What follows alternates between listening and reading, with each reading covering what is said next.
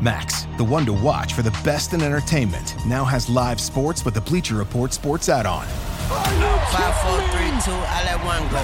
Stream hundreds of select live games from MLB. That's gonna go! Go! NBA, NHL, U.S. Soccer, and NCAA Men's March Madness. We just see what we think we just saw! And it's all included for a limited time with any Max subscription. He got! After the promo period, add it for $9.99 a month. Base subscription required. On November 10th, Brie Larson and Samuel L. Jackson reunite on the big screen as Captain Marvel and Nick Fury to assemble the MCU's next team, the Marvels. After Captain Marvel gets her powers entangled with teenage superhero Miss Marvel and Captain Monica Rambeau, the three heroes will learn teaming up changes everything. Don't miss Captain Marvel's return November 10th in the Marvels, only in theaters. Rated PG 13. Get your tickets now.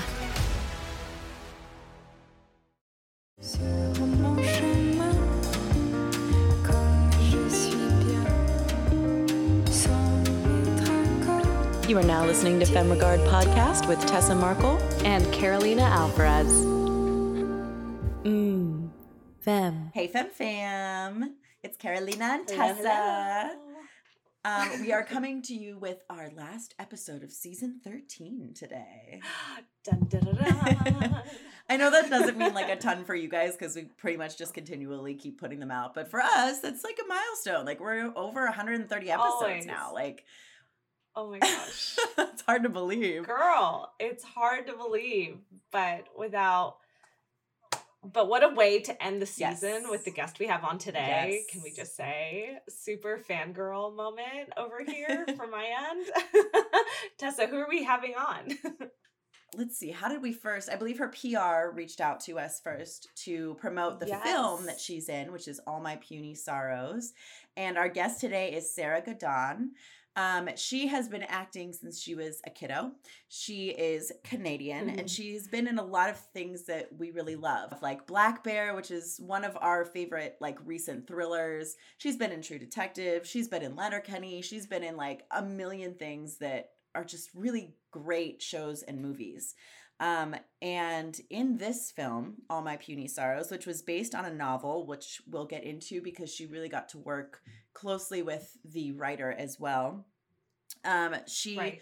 plays a suicidal sister to Alison Pill, who is the other main actor in this. And it's really a journey of, you know, she is doing everything to end her life to get that wish that she wants and her sister is doing everything to keep that from happening. And it's just such an emotional journey and such a good film and like you can tell so much is going on under the surface for these characters. So we really got to mm-hmm. get into it with sarah about like how she was able to tap into that how she was able to like you know ex- exclude everything else going on on set and really just hone in on that and as actors we really enjoyed this episode because i know we had some takeaways like there's stuff that i want to try next time i have you know a juicy role Yeah. like this and, and am on set so yeah talking to her was super inspirational today i really enjoyed it Super inspirational. And for directors too. I mean, having Judith Weston on our show, it's always like that two-way streak. So I'm sure our directors will have great takeaways on how to maybe better utilize the rehearsal Mhm. period, things like this. So it was just so fun to like dive into that process with Sarah today. And she's stunning. She's in- so well versed and intelligent. You guys will love, love this episode and have just a wonderful insight on this whole process and and go see this film. Yeah, when this episode is out, um, it will already be available on demand and digital, but just to put it out there, it, it has come out on May 3rd of 2022. So definitely go ahead and uh, rent it, watch it right after you listen to yes this. that's all my puny sorrows and today's episode with sarah gadon Dans silence, le cœur des gens amoureux. Well, Sarah, thank you so much for coming on today. We were very excited to talk to you because we've both seen you in a lot of things. we were just looking at your IMDb. Um, big fans of Black Bear. I'm a huge Letterkenny fan, uh, True Detective, like so many things. So we were really excited to talk to you today. Oh, thank you so much. I'm so happy to be here. Good, good. Yeah. No, I I was dying like right when I saw your name and Black Bear. I was like, we have to get her on this show. that your performance in that, and just uh, obviously Aubrey Plaza and that, just incredible. And I love thrillers. We both are thriller fans, so that was just my of 2020 my favorite thriller I've seen of all year. So I just was like so excited and excited to see you in this role, which was we'll get to um because I feel like very challenging. Very like we'll get into that. Um but also uh, just putting it out here tessa she's trying to make leaps to canada and every time we have someone on the pod who does work there i'm like no. We're we're like well so, but we do want to get into that today so just try not to oversell it because i need my girl here in la with me but um yeah we want we just want to get into the background a little Yeah. bit of your acting career and and you know for listeners she's can canadian based and And yeah, you've been acting since from you were little too. I, I Yeah. would love to hear about that, like what it was like to start so young and how that has progressed your career. So, yeah. Sure, yeah. I mean, the beginning of my journey is kind of interesting because it parallels Alison's journey as well, who is my co-star and All My Puny Sorrows, Alison Pill, the great Mhm. Alison Pill. I know, I love her too. we we both went to a school in Toronto called Claude Watson School for the Performing Arts. It's a performing arts school, so half half of the day you spend fast tracking your academics, and then the other half of the day you spend rotating an arts curriculum of visual arts, drama, dance, and music. And so we both got into this school. Um, you go in grade four when you're eight years old, eight or nine, and um, and we did that all the way up until grade eight. And Wow. we both also started acting as kids um, in Toronto. So we've known each other for a really long time, and we were both in these kind of really intensive arts education programs, which really I think formed who we were as people, and then also as artists. And then we we went on to the same high school, uh, which was uh, an alternative school called Interact in Bond Road Academy. Um, it was like a school for kids who had uh, basically jobs. No, I'm joking. It was like for kids who had extracurriculars that were really intense and needed independent study. So lots of athletes, actors, dancers went to that school. Um, so we had this very like similar educational trajectory um, together, and then we went our separate ways as adults, working, you know, in different places. And she moved to New York right away, and so it was really interesting to kind of like meet up with her like at the beginning of the pandemic when I mm-hmm. found out she was doing the film. And we both like drove to Northern Ontario um, to this place called North Bay. And it was so weird to like see her in this like frozen again and be like, whoa, like, how are you? She brought her kid. She's like an mm-hmm. amazing mom. And Aw. to kind of catch mm-hmm. up at this like really bizarre moment in time was really cool. right That's really awesome. so uh, for our listeners they play sisters in the film and it just sounds like you have this lovely sister like backstory from your upbringing Yeah. that also is so interesting like it parallels in your film too yeah and we're we, it, it really felt like we were cut from the same cloth you know when you in those Yeah. kinds of like intensive environments um it really it's just so it's so formative you know and we have this shared history you know and being a child actor is an Mhm. intense experience also and to like have that that's like similar experiences but also like in this tied to the same location like growing up in toronto and like acting here and Yeah. knowing like similar experiences with like casting directors or projects right you know it's just really was kind of amazing to have that foundation and the film is very it's very intense the subject matter is very intense and so to be able to approach that material with somebody that you have this kind of like built-in trust and loyalty to right was really unique Yeah. I think that would be such an amazing experience as an actor mm-hmm. because it's like the chemistry's already there, you know? Well, because you know, when you grow up with someone, yeah, Alison is a few years older than me, and so she was always a little bit ahead of me in school, and I always really admired her. And as an actor, like I, I always really admired her and her ability. And then to kind of see her now as this as this you know incredible actor she has this wonderful career amazing work under her belt. And then she's also a mom and she's like an incredible mom and her daughter was there with us and her mom came up from toronto to be there also. My mom came up also too and we were all kind of like together. It was all women Mhm. and it was just really cool to see her in this totally different stage of her life also Yeah.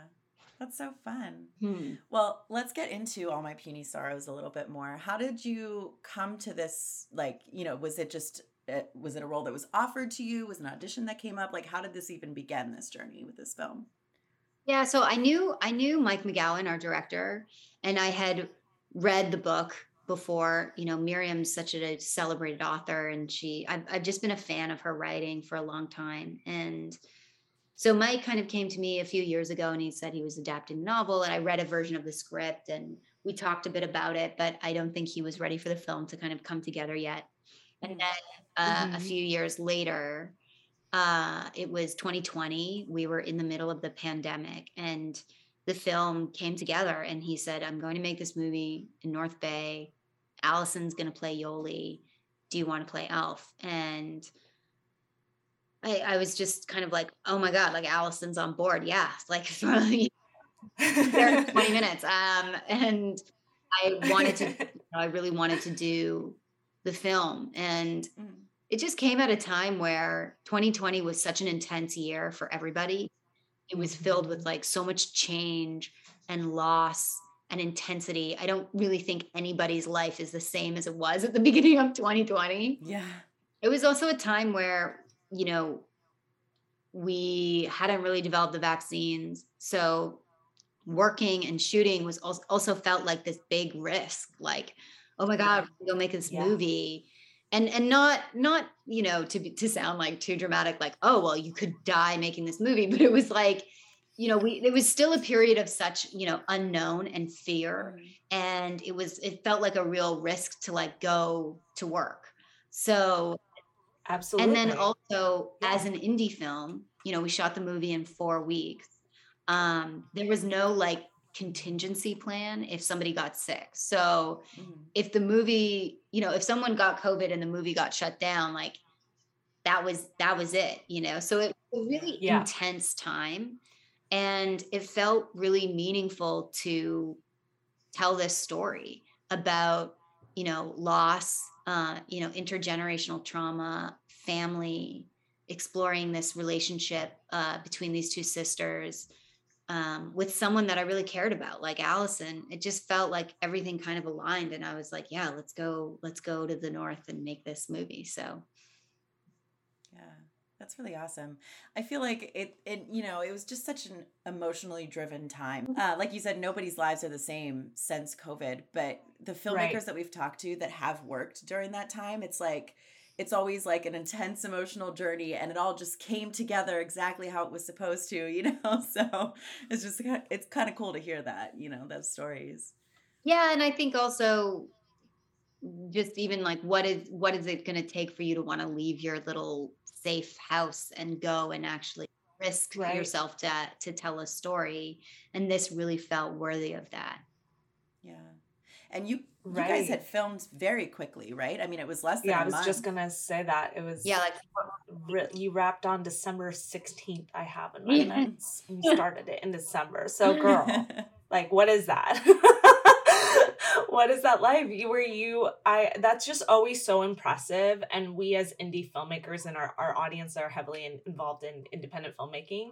So it's just so inspiring like you can do it you can hustle you can you know get it done and it doesn't need to be like this in like feel like this it's always a large project but like so done in six months and you know you're still filming and still filming i just i love that indie filmmaker like we get it done in a couple weeks and this beautiful thing happens if that makes sense it, it can feel like that sometimes is impossible Totally. I mean, I feel like, you know, all independent film is so fly by the seat of your pants. You're always under Yeah. the gun, you're always pressed for time, resources are scarce, and that's just the way that independent films are made.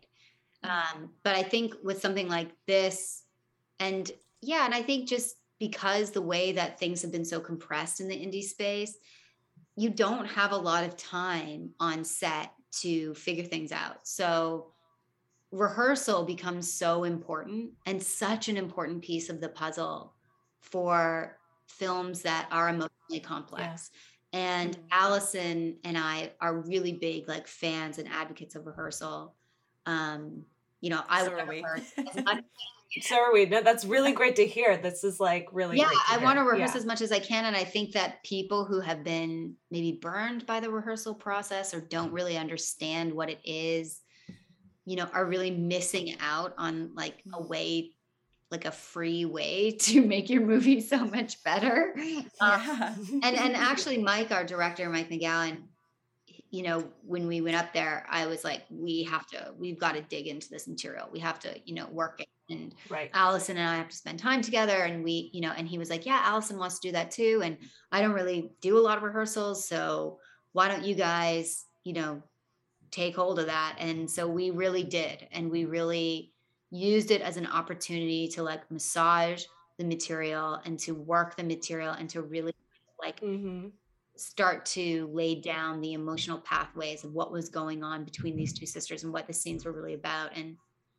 and i think that people who are afraid of rehearsal i think it's because they feel like it should be result oriented you know like they think that oh if you're rehearsing you need to get to a certain place or i want to see something Uh-huh. in a rehearsal. But for me and for alison that's like the antithesis of what rehearsal is. Like rehearsal is a time to ask questions to um, learn how the people that you're working with communicate how they Mhm. listen how they Mm. talk to you. It's a time for you to ask all the questions that you have. And as an for me as an artist i find like my process is very intellectual at first. Like i need to really understand from a rational place like why is this person doing these things? Why is this woman saying these things? In order for me to trust the material enough to like start to really lay down the emotion on top of that so that when i get to set you know everything is just breathing and working through intuitive movement and impulse and trying to just stay present. And all of the thinking Yeah. and like emotional work is done well before i get to set. So alison is very similar like that too and so we really just worked over the material a lot because we knew we didn't have a lot of time when we got to set to to ask those questions Right. I think a lot of times, too, another reason why actors or directors veer from that is maybe over uh, rehearsing and feeling like the material will be stale or just it'll come out flat. But I love in the terms that you've laid it out is just it's not really about again like hitting a goal or or just making that scene perfect and landing it, but creating this connection and, and exploration period. Um because i think that's why that's another reason why i think even myself like i don't want to over rehearse anything if that Yeah, makes sense. But I think, you know, when you're sitting down and you're not in your environment and you're not in your wardrobe Yeah. and you're not in your hair and makeup and you're you're just talking through material, you're t- you begin to kind of touch on emotion. Mhm. And I think it's really Mhm. important to be able to feel like you can touch on on those feelings, like you can sit inside those feelings in a scene. And then you start to kind of Yeah. realize through that process that like really like we're all kind of these channels we're these like open channels and a million feelings and thoughts kind of flow through us at any given moment in time and when you rehearse you start to kind of like lay down the pathways for those triggers to happen so that when Mhm. you hear Ah, a word uh-huh. or when you see someone do something it's like all of these things start to happen and flare up so that when you get to set you're not sitting there thinking like i don't feel anything you know or Yeah. i don't yeah so Understand. true no that's so true. yeah and like especially with um your your role in this like you really need to there's a you had a, a beautiful stillness in a lot of it and sadness that you can tell like that was your channel. Like you were having all that emotion because your character was a lot of the times very still in in her feelings and her movement but it was very strong like coming forward. So I feel like you can't just do that without knowing all the different you can't fake it. You have to know all the different layers as to like you know to do it well to really make us feel something in return you have to like do all that work and that makes so much sense like the rehearsal period is so And I think it's also a part of feeling safe enough when you get to set to inhabit vulnerable spaces. And I think that sometimes directors don't necessarily realize that that's what's so great about rehearsals for actors is that you want to go in trusting your director and trusting that you're telling the same story and trusting that the character is on the same space same page because uh, the the last thing you want i think is to go to set and start trying to push someone into something that they're like no i don't want to go there. I don't feel ready for that. I don't feel comfortable for that. And Yeah. i think that that's a big part of like creating that bond and trust when you're a- asking people to go to places that are really vulnerable Yeah. That's Yeah. very true. I mean, this is, you know, the only profession where you're literally just asking people to bear their entire souls to you Yeah. within sometimes just, you know, the same day of meeting someone or whatever. Like sometimes you really just have to Mhm. dump it all right away and it's it's scary and it's yeah, I think that's I agree. That's why it's so important to feel like you can trust your director and your your other actors and rehearsal's a great way to do that, to form that bond, to form that trust. Mhm. Yeah. And I like what you said Right. earlier too about it being just like an exploration, like you said, Carolina, because I know for me, like I have a very, like I'm a Virgo, I have a very analytical mind. I like things to be organized and feel, you know, but I was finding myself for a long time just trying to perfect scenes as an actor. And then I finally got into a class where they were like, we don't care if you've memorized this scene. We don't care if it's perfect. We literally just want you to play. Like that was kind of the point of the whole class. And it really allowed me that freedom like, okay. And then you find a lot of times something that you didn't even think of that'll come out of that, you know, when you get to explore and play. So, yeah. I think that another that's thing. honestly one of the hardest challenges of being an actor is just removing yourself from that result oriented thinking mm-hmm. because I mean Yeah. on set like so much of it is to get get the shot, get the feeling, get the tear, get the whatever. And and like for me all of the interesting performances that I really admire are are like so present. And they're not mm-hmm. about achieving anything. They're just about like really being inside of the present moment and working really intuitively. But it's so hard. It's our greatest challenge Yeah, definitely. Well, yeah, especially like then you layer on the pandemic, the like the st- natural external stressors that are occurring in our day to day lives, how much caffeine we've had. Like, it's like all of that. You have to like go to set and be like, okay, fuck all that Yeah. noise. We're here.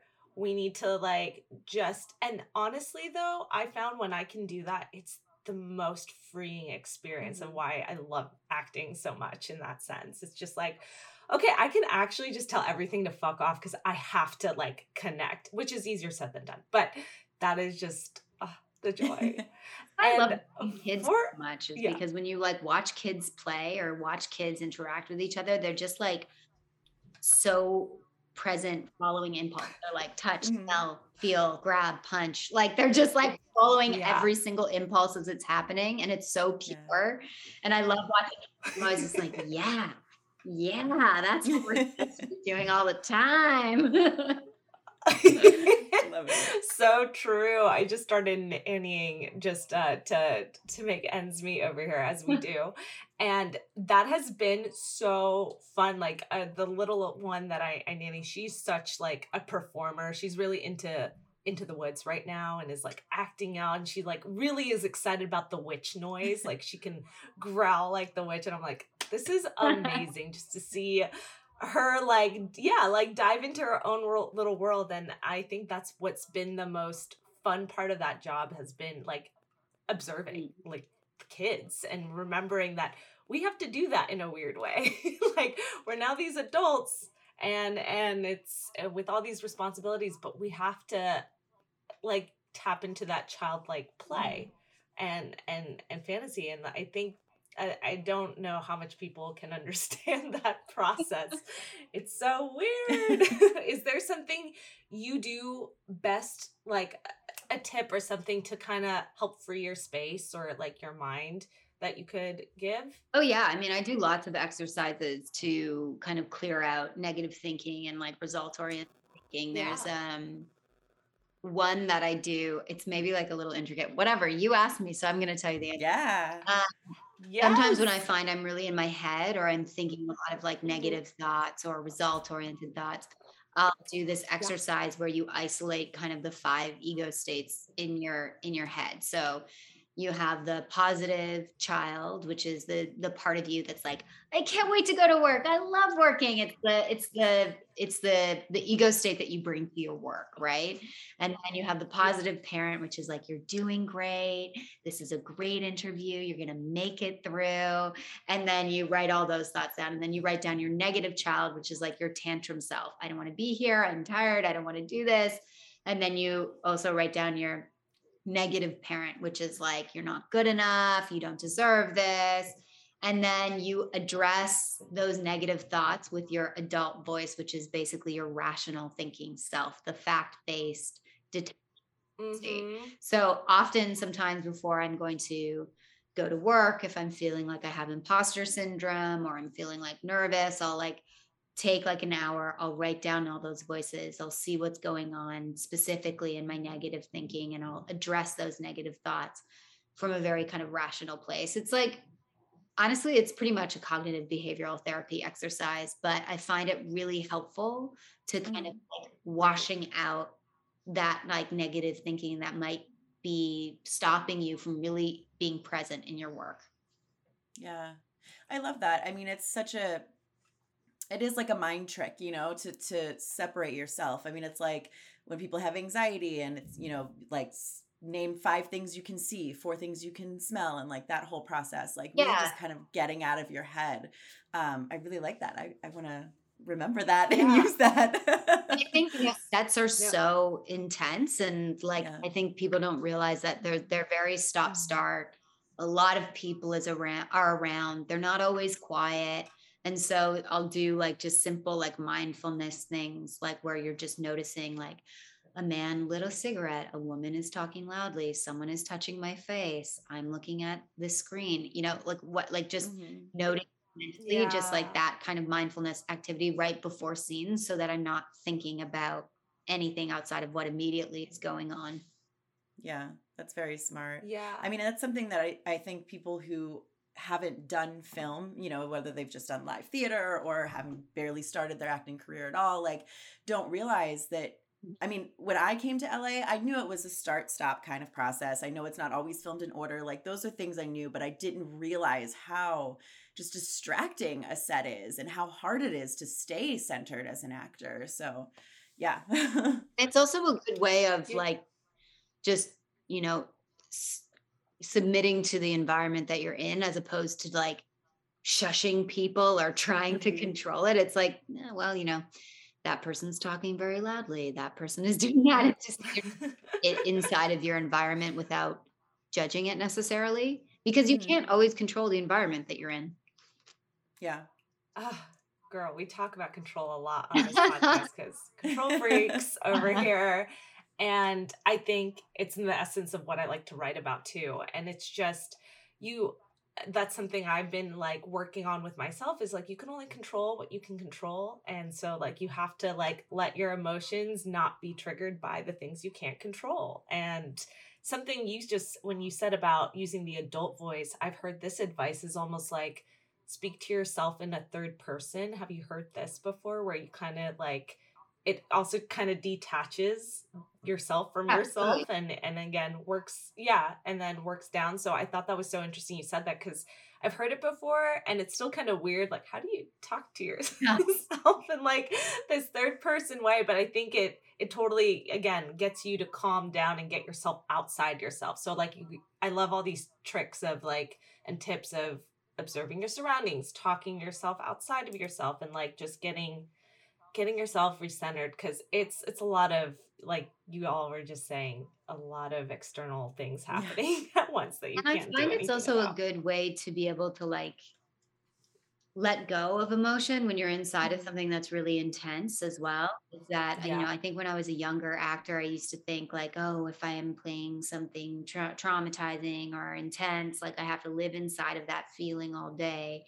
And now know Yeah. like through the work that i do now it's like i can just really just like drop in and breathe and emotion can kind of flow inside of me easily and it can also flow away from me just as easily as well Tessa, I'm seriously digging Jambox. The fam needs to hear about their extensive music and sound effect library. I agree. Not only do they have a huge library created by Hollywood level composers, but you can search through it all based on criteria like genre and mood. Plus, they even have detailed stems you can use to create your own soundtracks from the elements they provide. You can literally be your own composer. 6,000 unique tracks and tens of thousands of stems, plus over 10,000 sound effects. Carolina, that's amazing. Oh, it gets better. They even gave us a discount code for our listeners 10% off with FEM10, connecting filmmakers with ridiculously good music and sound effects. Go and visit jambox.io and start leveling up your sound production. Exactly. Again, that's code FEM, F E M M E 10 at jambox.io. Yeah, that's important. Yeah, I wanted to touch on that because your characters, if you can in your own words, or I can if you'd like, um, explain to our audience just the the synopsis because your character is going through something where I was curious, how did you like live in that and not like also be very depressed the whole time, just putting it blankly.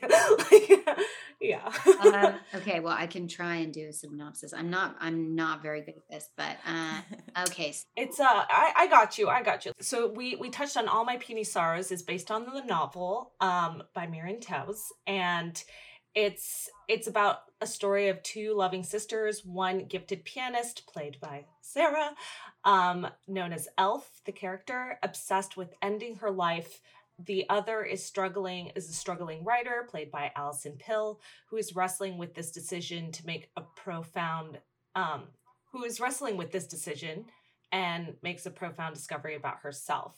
So Sarah's character again just struggling with with wanting to end her life and that I just can't even imagine having to go into that emotion constantly. So that's why I'm asking you Sarah right now like how do you how did you do that? Well i was i've been a really big fan of miriam's writing for a long time and i loved this novel i was so moved by this novel when i first read it Yeah. um, because it explores intergenerational trauma, depression, suicide in, in a way that I had never really thought about before.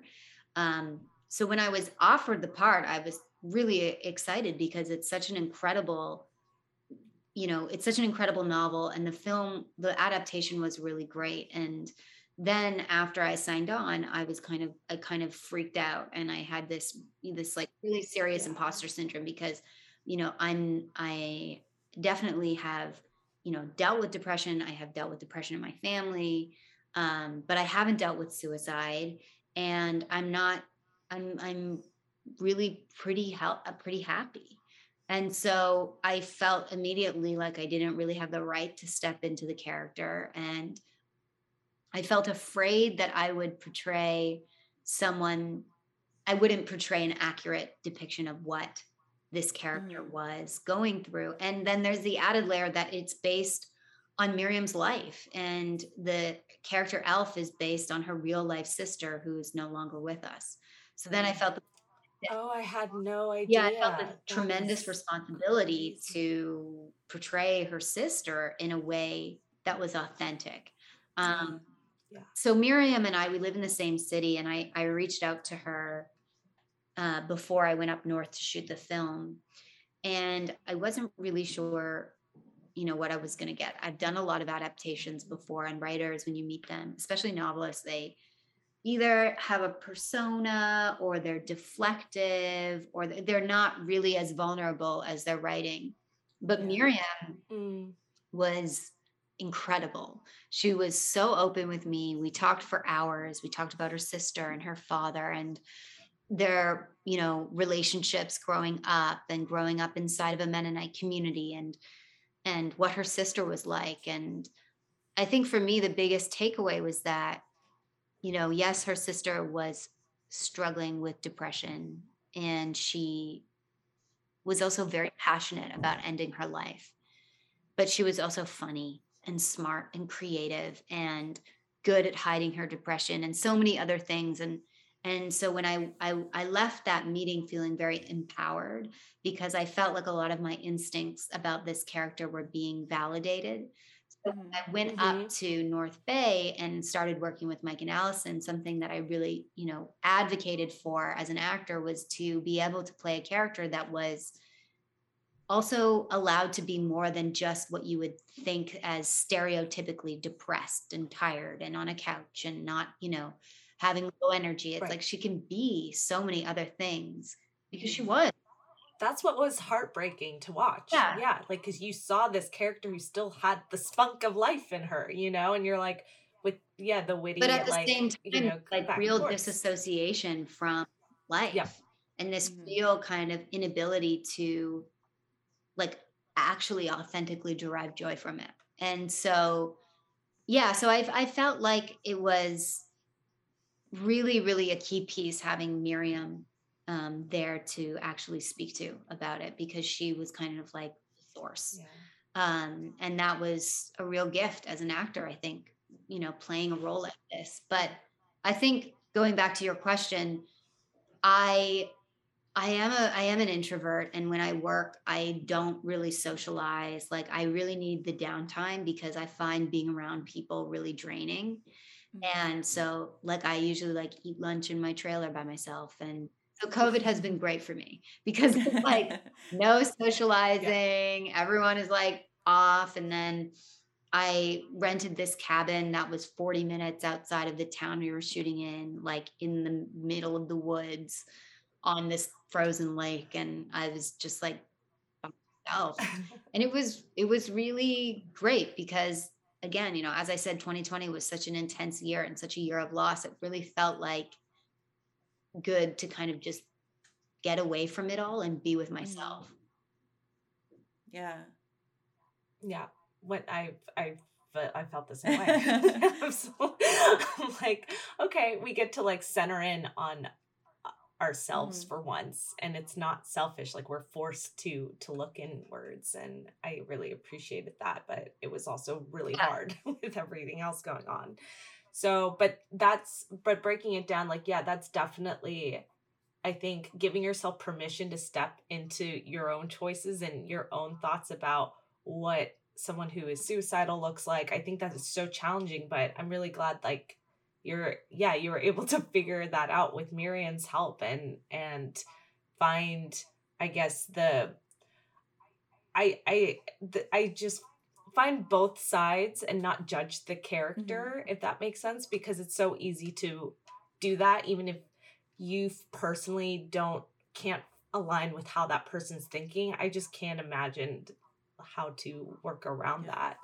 um because of how your character really feels and seeing Alison's Pill's character feel so strongly like why do you have to do this? You know you're making all of us all everyone else like suffer if that makes Yeah. sense.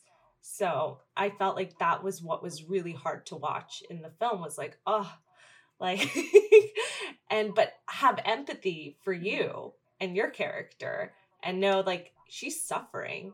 So i i don't know if you had a, a stance of how you had to detach your personal ties or you as an actor i mean we're told to not judge characters. So i kind of wanted to talk about your mental like block there if that makes sense or i'm just rambling well i think i've definitely been on both sides of it in the sense that you know Yeah. if you are living with or have experience with someone who is going through depression it's kind of maddening to be on the other side of it you know, not Mhm. understanding Yeah.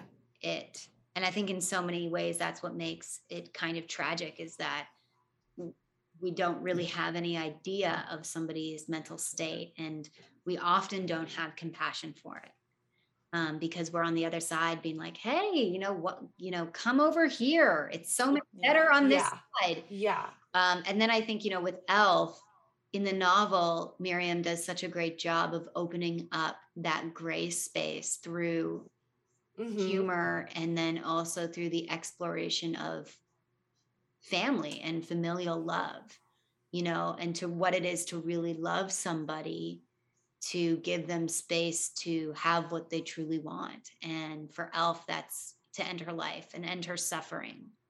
And I think obviously as an actor, it, I have to have empathy for that character in order to really embody that person. So I, I hope that when people watch the movie, we so often think about suicide or assisted suicide or depression in very black and white terms.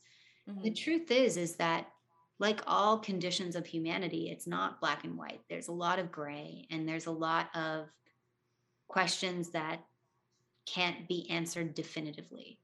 Uh, and I hope that when you watch the film, you come away having allowed yourself the space to think within that realm. And and for me, that's that's why we watch films. That's why we digest.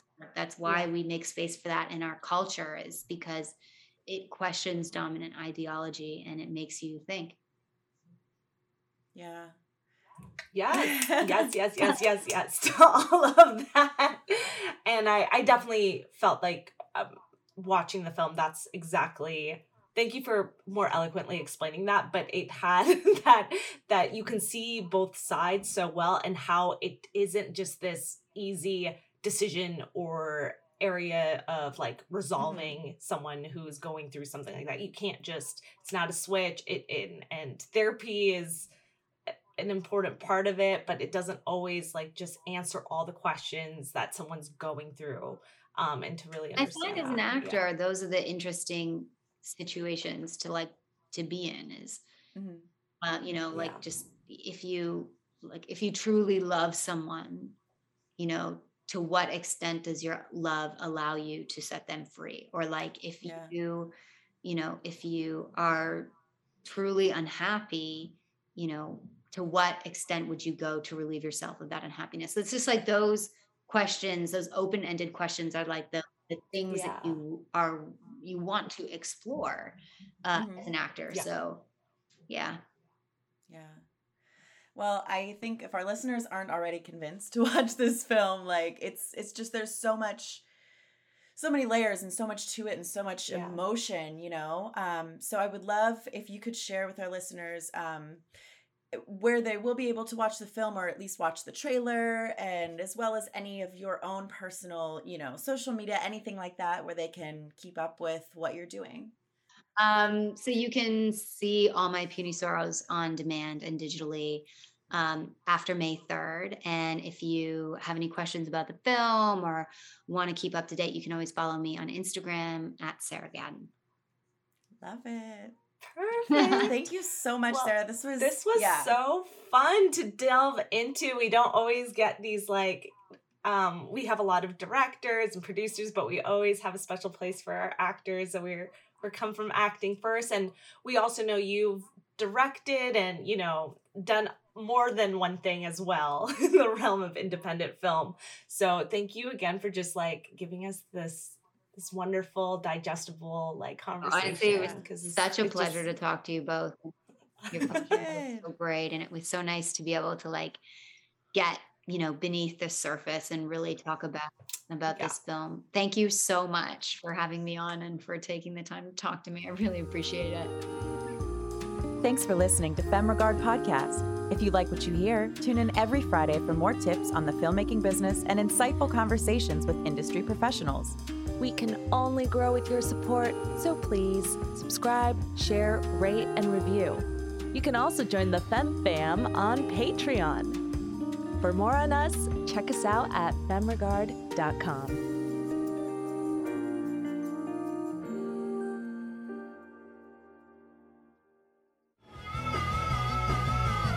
You're listening to the Geekscape Network.